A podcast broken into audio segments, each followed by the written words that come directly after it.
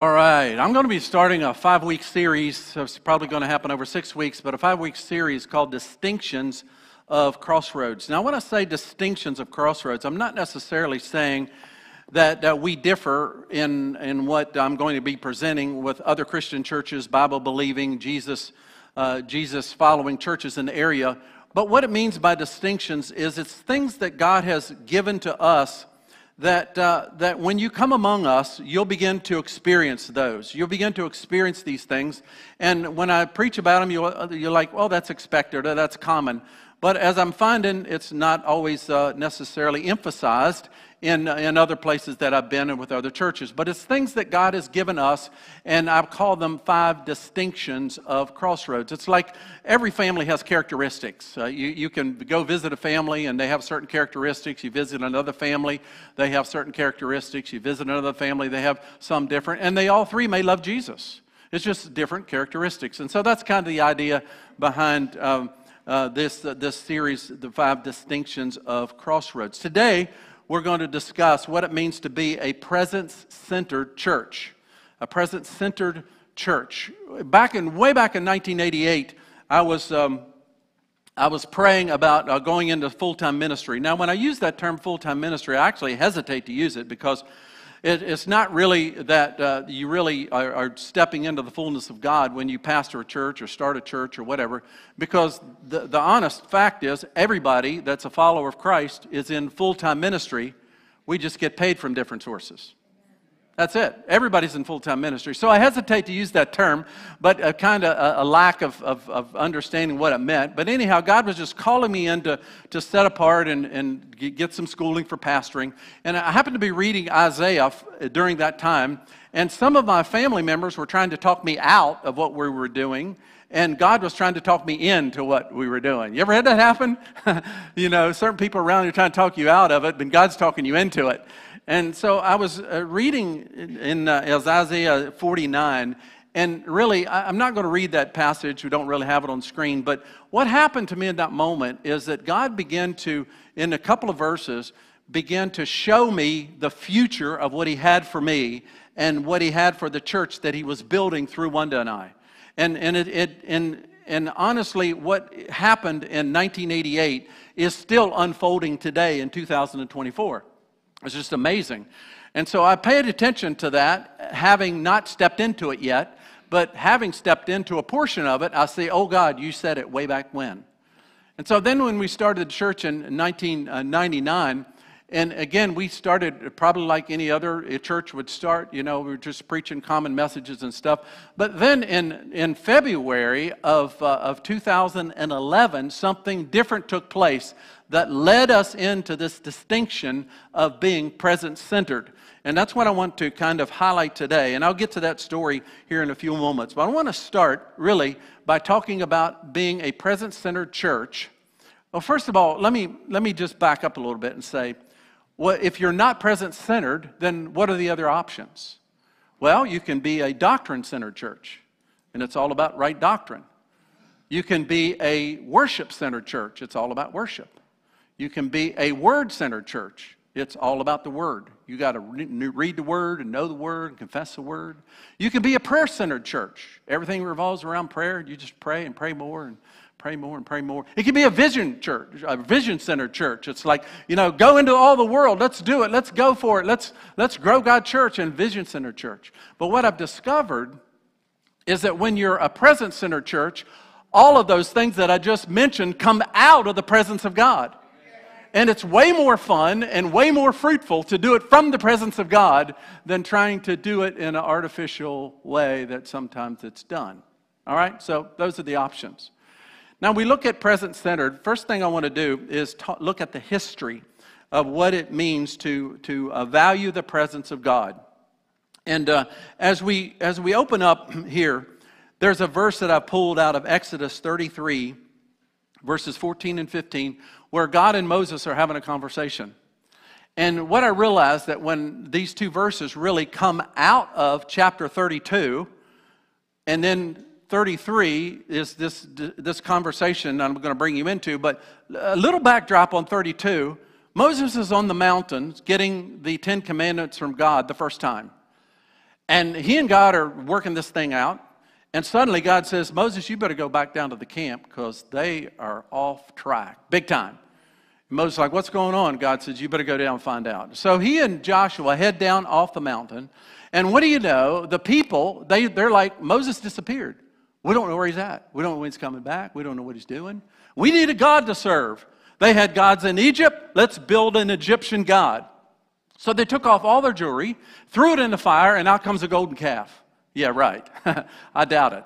Somebody had to carve that thing. Anyhow, they start worshiping and singing this golden calf. And, and so uh, Moses comes down. He's furious. God's upset. I mean, there's just, I mean, it's, we're headed for a crash. And so God is just like, he's, he's really jealous for his people. I mean, we the father, he's jealous for you. And we go, we go straying. He's like, he gets upset about that. And so the way that God handles it here, again, kind of humanizing him a little bit, is he said, Man, I'm just going to wipe out all these people and I'm going to start with you, Moses. I'm going to start with you, family. Moses is like, No, no, no, you can't do that. I mean, I got a new, uh, a new discovery of the, the intercession of Moses. I mean, he stood up to God and said, You can't do that, God. And here's two reasons why. Number one is the Egyptians are going to go, See there? I knew that he was that kind of God. Took them out in the wilderness and killed them all. And he can't do that for number one. And the second reason, you made a promise to Abraham, Isaac, and Jacob that you were going to take the people out of Egypt and bring them into the promised land, and then you're going to kill them all in the wilderness. You can't do that either. You break your promise. God says, Oh, yeah, I remember that. No. As if he'd forgotten. Maybe he wanted to see what kind of, what kind of person Moses was. So then, so the next stage, and here we get to, to chapter 33, is that God says, Okay, here's the deal. Um, I'm going to make provision. I'm going to send an angel. I'm going to make provision for you and the people to go into the promised land, but I'm not going. My presence isn't going to go with you. Moses is like, no, that's, that's not going to happen either. He says, because God, if you're not going with us, I'm not going either. Just dug his heels in the sand and said, forget it. And so he and God got it worked out. And he, God says, listen, he said, they may do something stupid along the way, and I'll just wipe them all out. So I don't want to go. I, I want to protect the people. And Moses is like, no, you're going. Because if, if I'm going to go, you're going to go. and uh, I love that about Moses. I, I mean, that's like, wow, he stood up to God. I mean, it's just, in a sense, now, you know, again, you got to take this all in context because obviously God's in charge and Moses is following along. But I, I love their dialogue, I love their realness. And so this is what he says The Lord replied, my presence will go with you. So God, God consented to go with him. He said, and I will give you rest. So when you're in the presence of God, you're in, you're in rest. Whatever you're doing, you're in rest. And then Moses said to him, If your presence does not go with us, do not send us up from here. So the history of being presence centered is that Moses valued the presence of God. And the question is do we value the presence of God to the same degree that Moses did? Now, he wasn't the only one, but it's really a question for us to, to, uh, to uh, uh, look in, in our lives. Now, Moses came back and uh, he, he said this. He said, Because your presence is a distinguishing factor. And he says in verse 16, he, lists two reasons why God needed to go with them and his presence needed to be with them. He says in verse 16, the first one is, How will anyone know that you are pleased with me and with your people unless you go with us? So Moses understood that when God was with them, miracles happened, favor happened, victory happened, uh, promises uh, were fulfilled. Moses understood all of that when God's presence is with, and he said, Listen, if you're not with us, if your presence is not with us, we're not going to experience any of those things. It's going to be out of our own desire, out of our own will, out of our own striving. And that's not going to work. That's going to wear us out. So, God, again, he, he's hearing Moses give these these reasons why God's presence needs to go. The second one, he said, he says, Well, what else will distinguish me and your people from all the other people on the earth? That's an interesting distinction. God's presence, Moses said, is the distinguishing factor to, to make a delineation between God's people and all the other tribes on the earth that were worshiping God and following their rules. I mean, Israel had their rules and their God, and the other tribes had their rules and their God. But yet, it wasn't working out too well for them and working very well for the Israeli people. And, and so he makes these distinctions. And the question I have to you, a, if you're a follower of Christ this, today, the question to you is what is the distinction in your life that makes you different from the unbelievers that you relate to? What is the distinction? I was having a conversation with a pastor from another state, and uh, he said that when he came to his church about four years ago, he said it was very common in conversation in his church that people would cuss. As they would have conversations in the church, they would just swear. And he said it bothered him. And he um, kind of prayed on it and said, God, what are we going to do about this? Because that's the distinction that, uh, that you know, the word says, don't let any unwholesome thing come out of your mouth, but only what is helpful for building others up and profitable for those who listen. And so he did something very clever. He was in the pulpit one Sunday morning, and he said, You know, he just came out with it. He said, You know, he said, I hear conversations with you in the church, and you swear, you cuss. But then you get all nervous and, and, and, and upset when somebody speaks in tongues in church. Why is that? Why are you comfortable with natural language and you're uncomfortable with spiritual language? And he said, All the cussing in the church stopped.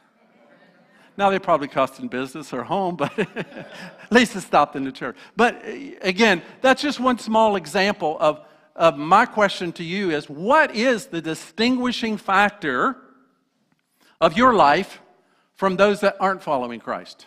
And there should be something. There should be one or two or three. I just use that as a small example. But uh, again, we should have a distinction that others don't have, and we should recognize that. Moses said it was the presence of God on his life in, in, in, the, in the camp. If you've ever seen a picture, I, I don't know uh, if we have that picture, but if you've ever seen a picture of uh, the, uh, the children of Israel camping, and in the middle is the, the, the tent, where God was and you see the cloud coming up. So actually, that's how they traveled. They traveled with the presence of God in the center of, of their lives. And when they camped, the presence of God was the center of who they were as a people. And, and that's, that's how it worked. They had a cloud by day and a pillar of fire by night. So the, the, um, uh, the, Moses said the presence was a distinguishing factor.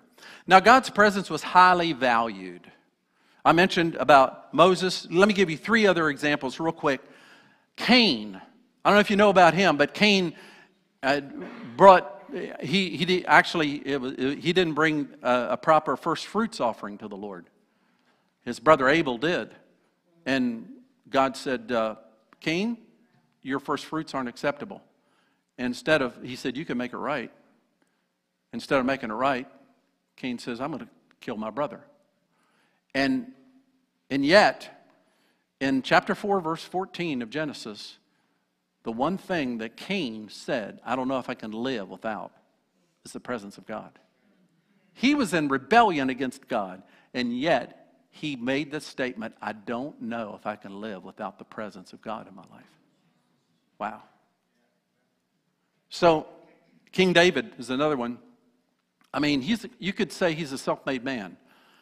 I mean, God favored him, and he killed a lion and a bear and giants, and people followed him, and he had victory, and, and, and you know, he was king. And I, I mean, he, he had all the reasons where, why he didn't need God. And yet, when he got to Jerusalem and he was crowned king, he said, The next thing I'm going to do, I'm going to bring the presence of God into this city because I don't want to rule here without the presence of God being here. Well, he didn't do his homework very well and got a guy killed the first time he tried to bring the presence in. And so he didn't give up. He tried again. And he got the presence of God into the city. But he valued the presence of God in the city, which was exampled by the Ark of the Covenant. And then Solomon was another, David's son. He built this magnificent temple. He was, the, he was the guy that had the most wealth and the most wisdom of any human being that lived in the world, ever. And yet he said, I built this temple, but however, it's just going to be a building unless the presence of God is in it. And then it will be a house of worship. And so after he built the building, he had amazing prayer that you can read in 1 Kings uh, 8 about how he's, he's inviting God's presence to come. And God came and filled the house where he, he had built, and it became a house of worship, not just a beautiful temple. The word picture here given on presence is face to face. You have a face to face encounter with God.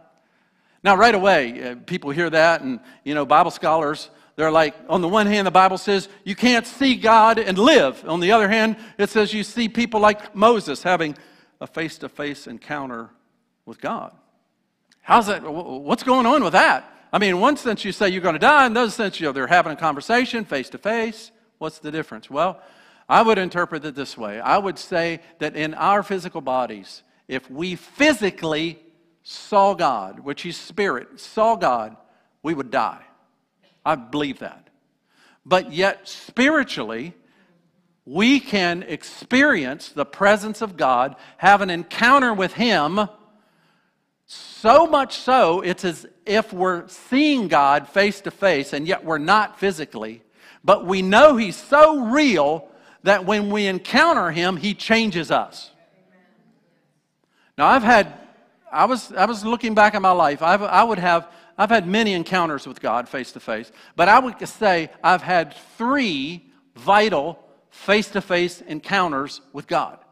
What happened during those times, and I'm not going to go into those, but what happened during those times is that every one of those changed me when after I had that encounter. And it changed me so much that the person that I was coming out of that encounter was different from the person going into that encounter. And that's what the presence does. The presence will either make you run after God more or it'll make you run away from God faster. That's what happened in the New Testament. People came to Jesus with a genuine encounter and he spoke the truth and they ran away. They're like, I don't want to hear it. But that's okay with God. God says, I don't want lukewarm people. I'd rather you be hot or cold than somebody that's lukewarm. And so that's what happened to me face to face encounters with God. Not literally, but I experienced Him in such a way that I got transformed and came out of that a different person than when I went in. That would be an example of having face to face time with God. So, in order, it's just a little, little, little history in the Bible. Now, I want you to give a little crossroads history. In August of 2011, Wanda and I attended a seminar it was called uh, Present Centered Community Transformation. I'd never heard that word before. I had always been a present centered person, pastor, but I'd never heard that term before that God could actually come in His presence and change communities.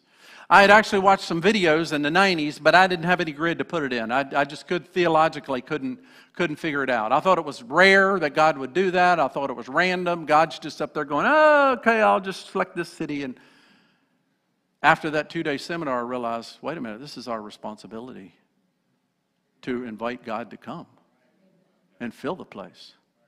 So I came out of that and I told the instructor, I, w- I want you to help us. I want you to mentor us through this. And she agreed to do that. And so we invited her to come. And she said, But you can't do it just one church. She said, That's not community transformation. You have to go to all the other pastors that you have a relationship with and ask them if they want to participate in it as well. I said, Okay. I had a relationship with some, and so I called those that I thought might be interested. And we gathered at Old Daily Grind over there in Jubal Early in the back room. It's closed now, it's not operating. And I shared what I, what I knew to share. And I knew God was in that place because suddenly pastors start crying. And they're like, Yes, we're in this together. I'm like, humbled. I'm like, Wow, really?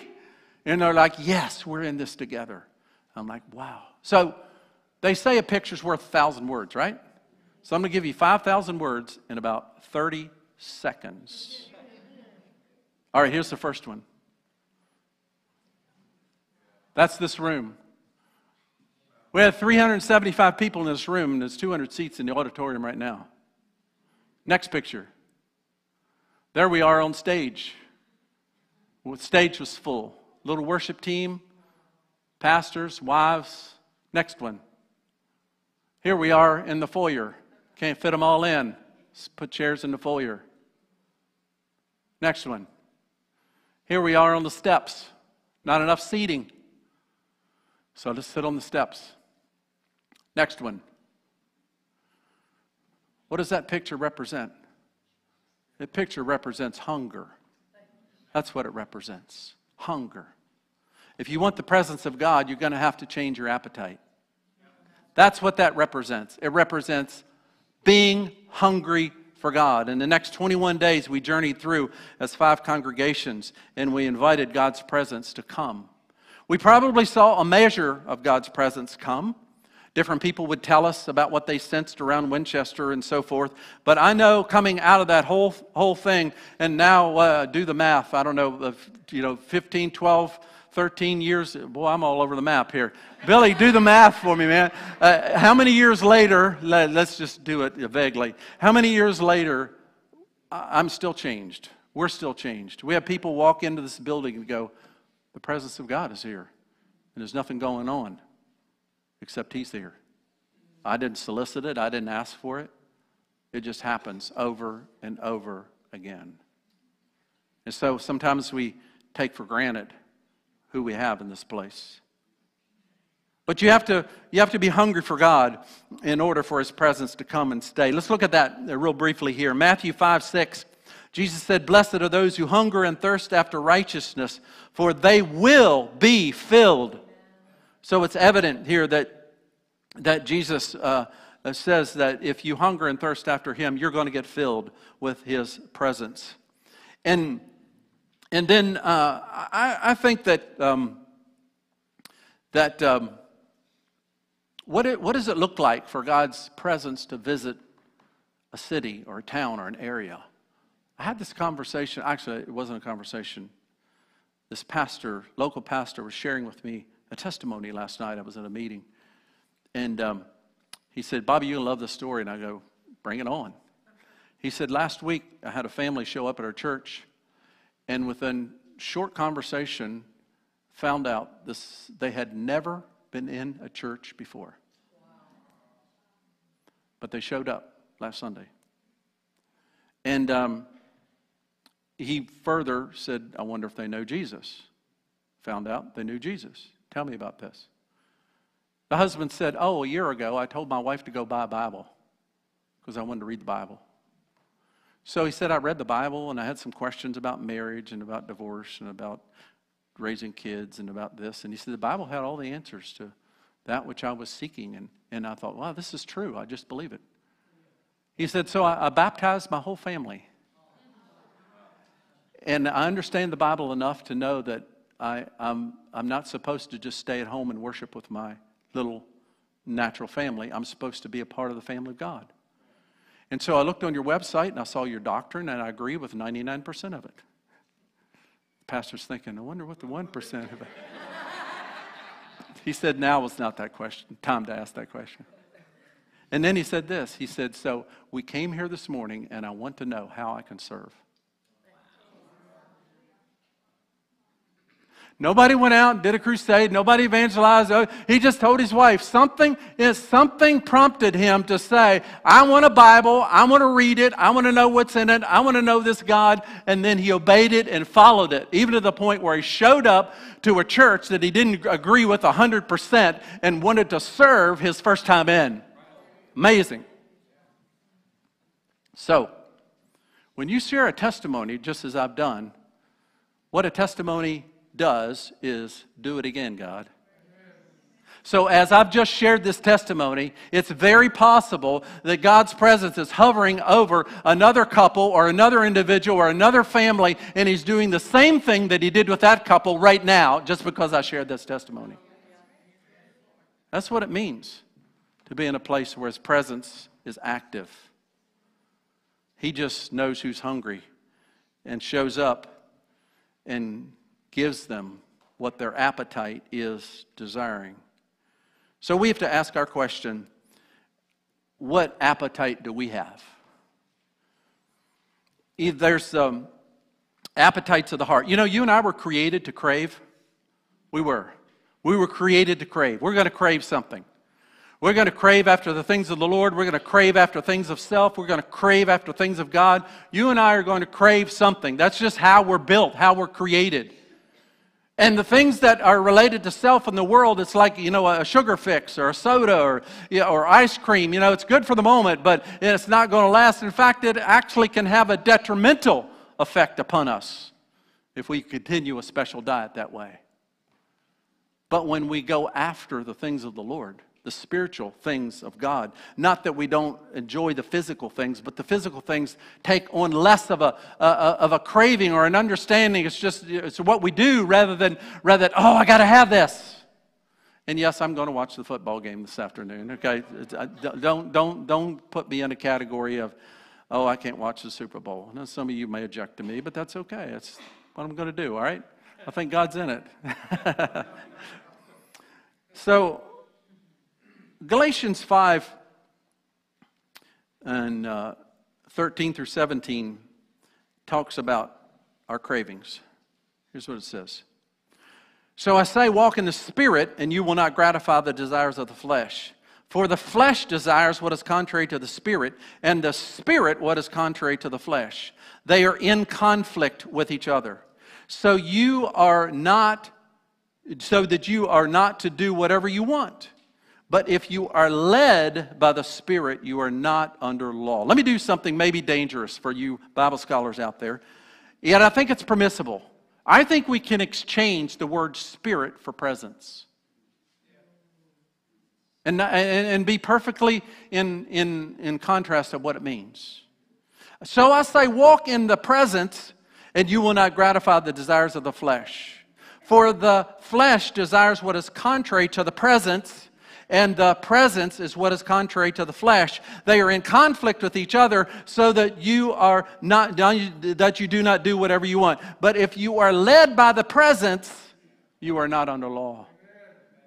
I think it's perfectly permissible for us to marry the word spirit and presence together.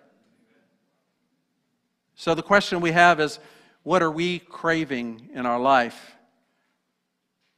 See, God's presence is either attracted or repelled. It's either attracted or repelled, meaning that God just doesn't show up just because He wants to. He shows up because of hungry hearts of His people. That's what happens. It's so essential. If there's any revival that you, you that you uh, uh, attend or you go in the world, I guarantee you there's two components that will be happening where revival is taking place. Number one, there'll be prayer, and number two, there'll be spiritual hunger. Those two components together will be evident, and God will just show up because that's what He does.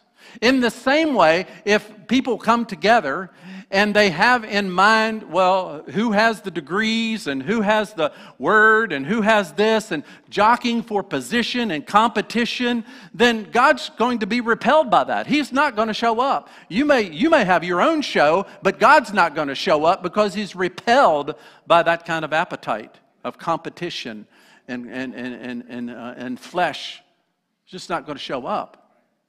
And so we have to understand what attracts God and what repels God. Let's look at James, James 4, 7 and 8. Submit yourselves then to God, resist the devil, and he will flee from you. Come near to God, and he will come near to you. Wash your hands, you sinners. Purify your hearts, you double minded. I love James. He's a direct communicator, isn't he? You wouldn't want him to be your counselor, though. He would say, What's your problem? Stop it. And then he would have a prayer and the session would be done. So I don't think James is a great counselor, but he's a direct communicator. But notice when he writes who takes the initiative. Do you catch that? Submit yourself. Who? Us. Then God. Resist the devil. What happens? He'll flee. Why? Because God's presence is with you. Come near to God. Our job. Come near to God. Then He will draw near to you. Wash your hands. That stuff the world entices us with. And purify your hearts. I'm going to have the appetites of the things of God. You double minded. Wow. Let's move on here. Isaiah 59, 1 through 4. Surely the arm of the Lord is not too short to save, nor is his ear too dull to hear. But your iniquities have separated you from your God. Your sins have hidden his face from you so that he will not hear you. For your hands are stained with blood, your fingers with guilt. Your lips have spoken falsely, and your tongue mutters wicked things. No one calls for justice, no one pleads a case with integrity. They rely on empty arguments, they utter lies, they are conceived, they conceive trouble and give birth to evil. See, God's problem in coming to us is not his problem, it's our problem. We're the ones that give the invitation. We're the ones that has the appetite that he's attracted to from our hearts. And that's what he loves. And that's why he draws in close to us. Psalm 24, 3 through 5. Who may ascend the mountain of the Lord? Who may stand in his holy place? In other words, who may stand in his presence? The one who has clean hands and a pure heart, who does not trust in an idol or swear by what is false. They will receive a blessing from the Lord and vindication from God their Savior. So, what's an idol? It's anything that's standing in the way of you believing that that is going to satisfy you in a way that only God can. And we're all enticed, enticed with those things. We're all enticed if we had more money, we'd be more satisfied, we'd have more peace, we'd, we'd, we'd uh, you know, uh, be happier. We're all enticed with that. But is that true? Just go to the richest people in the world and see if those, they have those characteristics. No, it's usually just the opposite.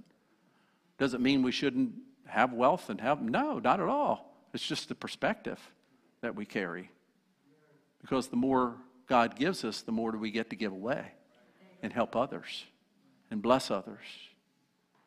So, again, idols are not golden calves, but they're things that entice us that we put in front. Sometimes it's just priority. They're not bad things.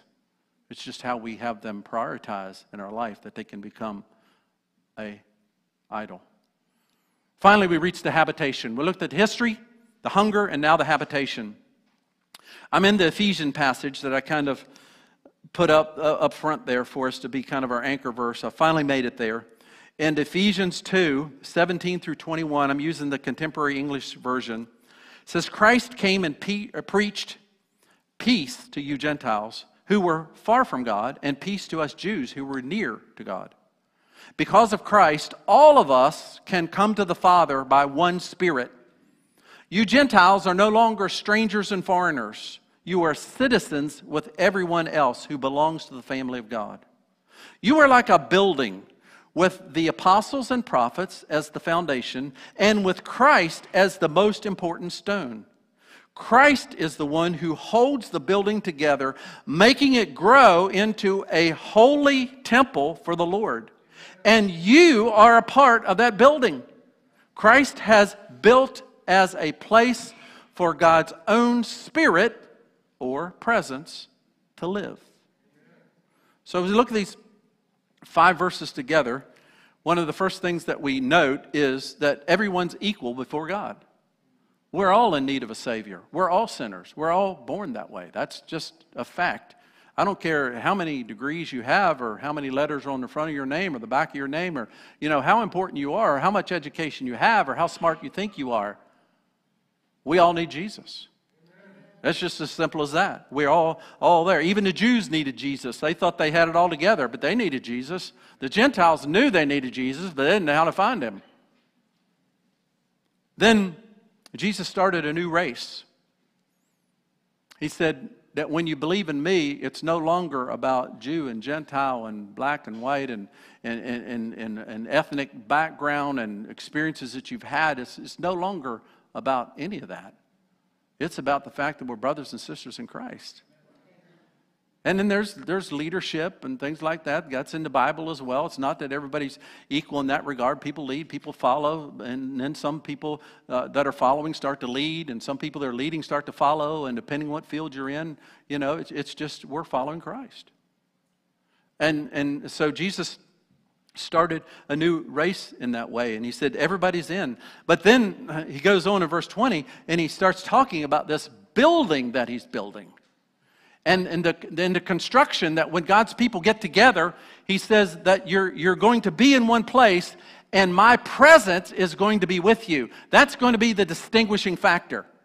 It's not about who's up front.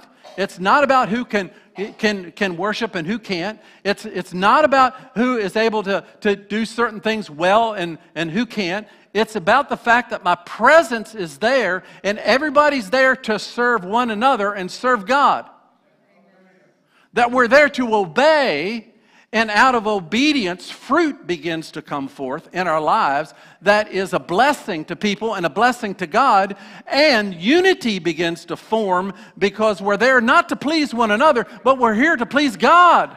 He's the, the honored guest in our midst. You know, sometimes I remind the congregation, why did you come this morning? You know, did you come just for the worship? Did you come to hear who was preaching today? Or did you come to worship Jesus? Period. See, it's really hard in our, in our world because we're so attached to personalities and how they do and we connection, and I get all that. But at the same time, ladies and gentlemen, don't forget your first and foremost priority, wherever you go to church, is to worship Amen. Jesus. Regardless of who's on the worship team, regardless of who's preaching, regardless if you were greeted well, regardless if your kids were taken care of the nursery well, regardless that they have a, something for your youth. And all those things are a blessing and needed and purposeful. But your main purpose is you come together, whether it's two or three or whether it's two or three thousand, you come together to worship Jesus. And that should be our goal. And that's what attracts his presence. It's not about who or what or when or who's there, who's not coming. It's about is Jesus there? Is Jesus there in the midst? And that should be our main goal and purpose. You know, it says here in verse 22, let me just read that and kind of conclude today. He says, And you are a part of that building. God has built as a place for God's own spirit to live. You are a part of that building. That's what I want to emphasize. It's so easy for us to dismiss the fact of our bodies being considered a holy temple of the Lord. We have something we believe, but we forget that we've received someone. And that is with us. And so that when we get together in a group like this, there's a whole bunch of God's presence collecting together in our hearts, expressing to God His goodness. And we so easily think, oh, my body doesn't matter. And yet, Paul specifically states it does matter. In fact, he, he goes on further in 1 Corinthians 6 19 through 20. He said, Do you not know that your bodies are temples of the Holy Spirit, who is in you? Whom you have received from God. You are not your own, you were bought at a price, therefore, honor God with your bodies. Our bodies matter because that's what houses the presence within. Sometimes we, we uh, forget that. I was with uh, a group and they were praying over my left eye that needs healing. And one, the one praying said this, and it changed the way I pray for my eye after that moment. And here's what he said He said, God, your eye that you put in Bobby, we ask for healing. He said, Your eye, God, that you put in this body. We declare healing. That changed the way I was praying about my eye. But it's really God's eye. I didn't make it, you didn't either. So sometimes these small ways of thinking that God brings to us, and He just opens up a new understanding of His love for us and His desire to be with us. Three things here Jesus came to dwell with us and stay with us. So good. He came to dwell with us and stay with us. John 1:14, Ephesians 2:22. Second thing is that um, um, yeah. Second thing is, I just lost it here. There we go. Nope. What's the second thing? Oh, yeah, God doesn't just dwell in places, but now in people. There we go. Found it. just turn around, right? The voice behind you. So, you know, I, I, believe that God does dwell in places, but it's because of the people that gathered there are worshiping him, and his presence lingers after the people that worshiped him left. We have people that come to, to crossroads and, and they're like, walk in. Nothing's going on besides, they're like, uh, God's presence is here. Unsolicited. We don't ask. That's what they share with us. A presence centered house. He should. We should pick up. We should sense. We should Wow, there's God's in this place. I, would hope that would be in every Christian church. So, Jesus came to dwell not just in buildings, but he came to be in people, and that's his primary purpose. And you read about that in John chapter 4, where the woman at the well Wow, can you imagine that? A face to face encounter. She was looking for the place. Is it, God, do, do we go over to this place or that place to worship? Jesus said, No, it's not going to be this place or that place. It's going to be the worshipers who are going to worship in spirit and in truth wherever they're at. And she said, Man, I don't understand that. I don't get it, but I know one thing. When the Messiah comes, he's going to explain all this to, uh, to us. And Jesus said, You're looking at him right here in front of you. Woo! Talk about a face to face encounter. Changed her life.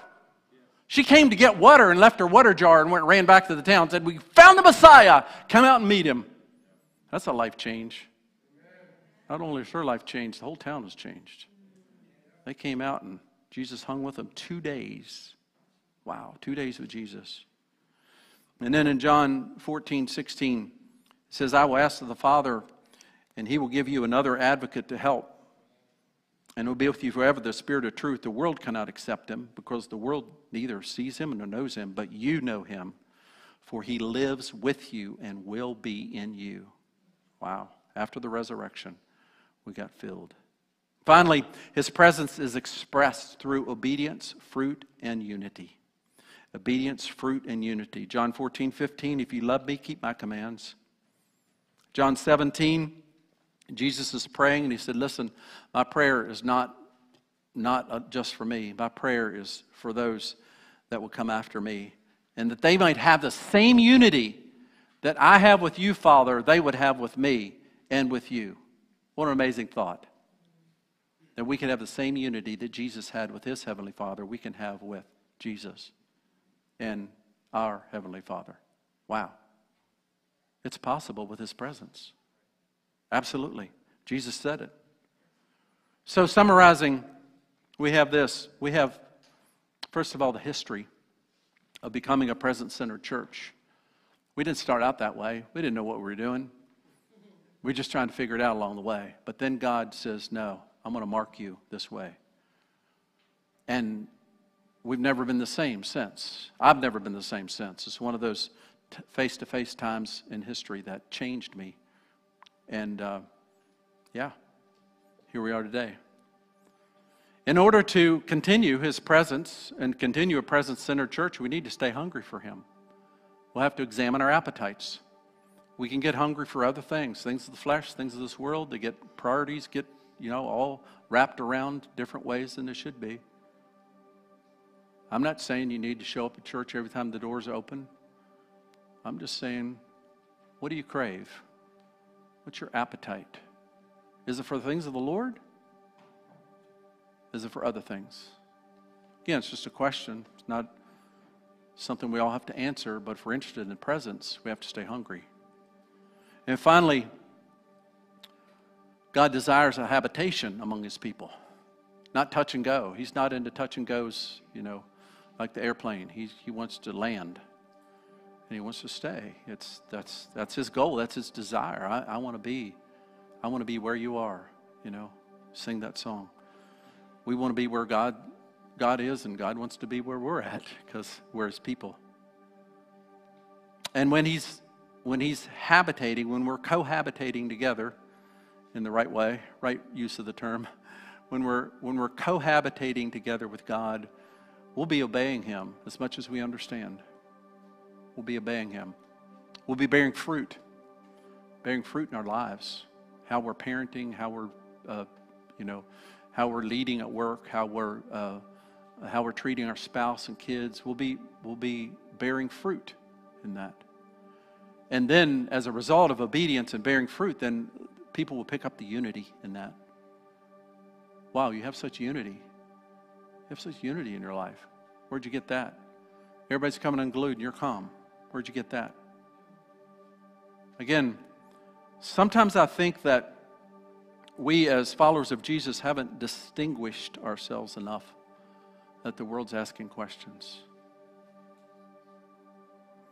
I'm saying we don't have problems, but Jesus says we're overcomers.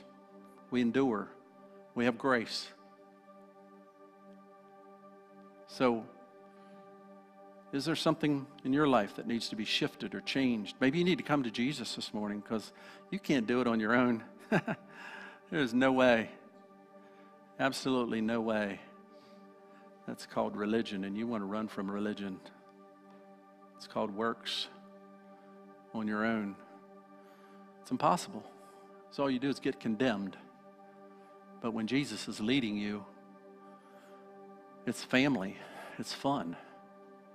It's amazing.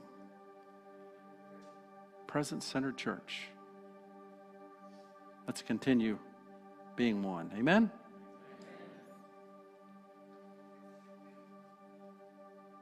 Let's pray. Father, thank you for today, Lord. Thank you for reminding us of how you not only came, but you want to dwell with us.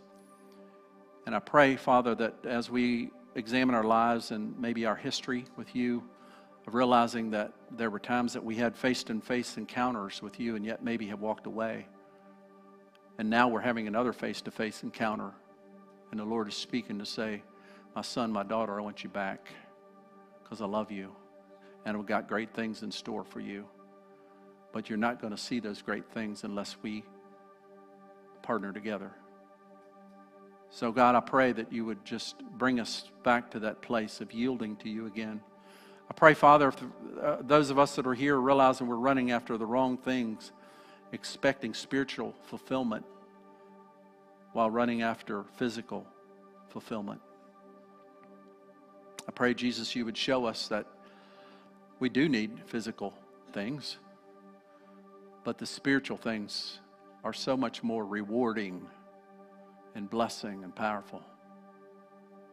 And Father, I pray that you would show us in any area that we're being disobedient, that you would call us to just repent and decide to do it your way.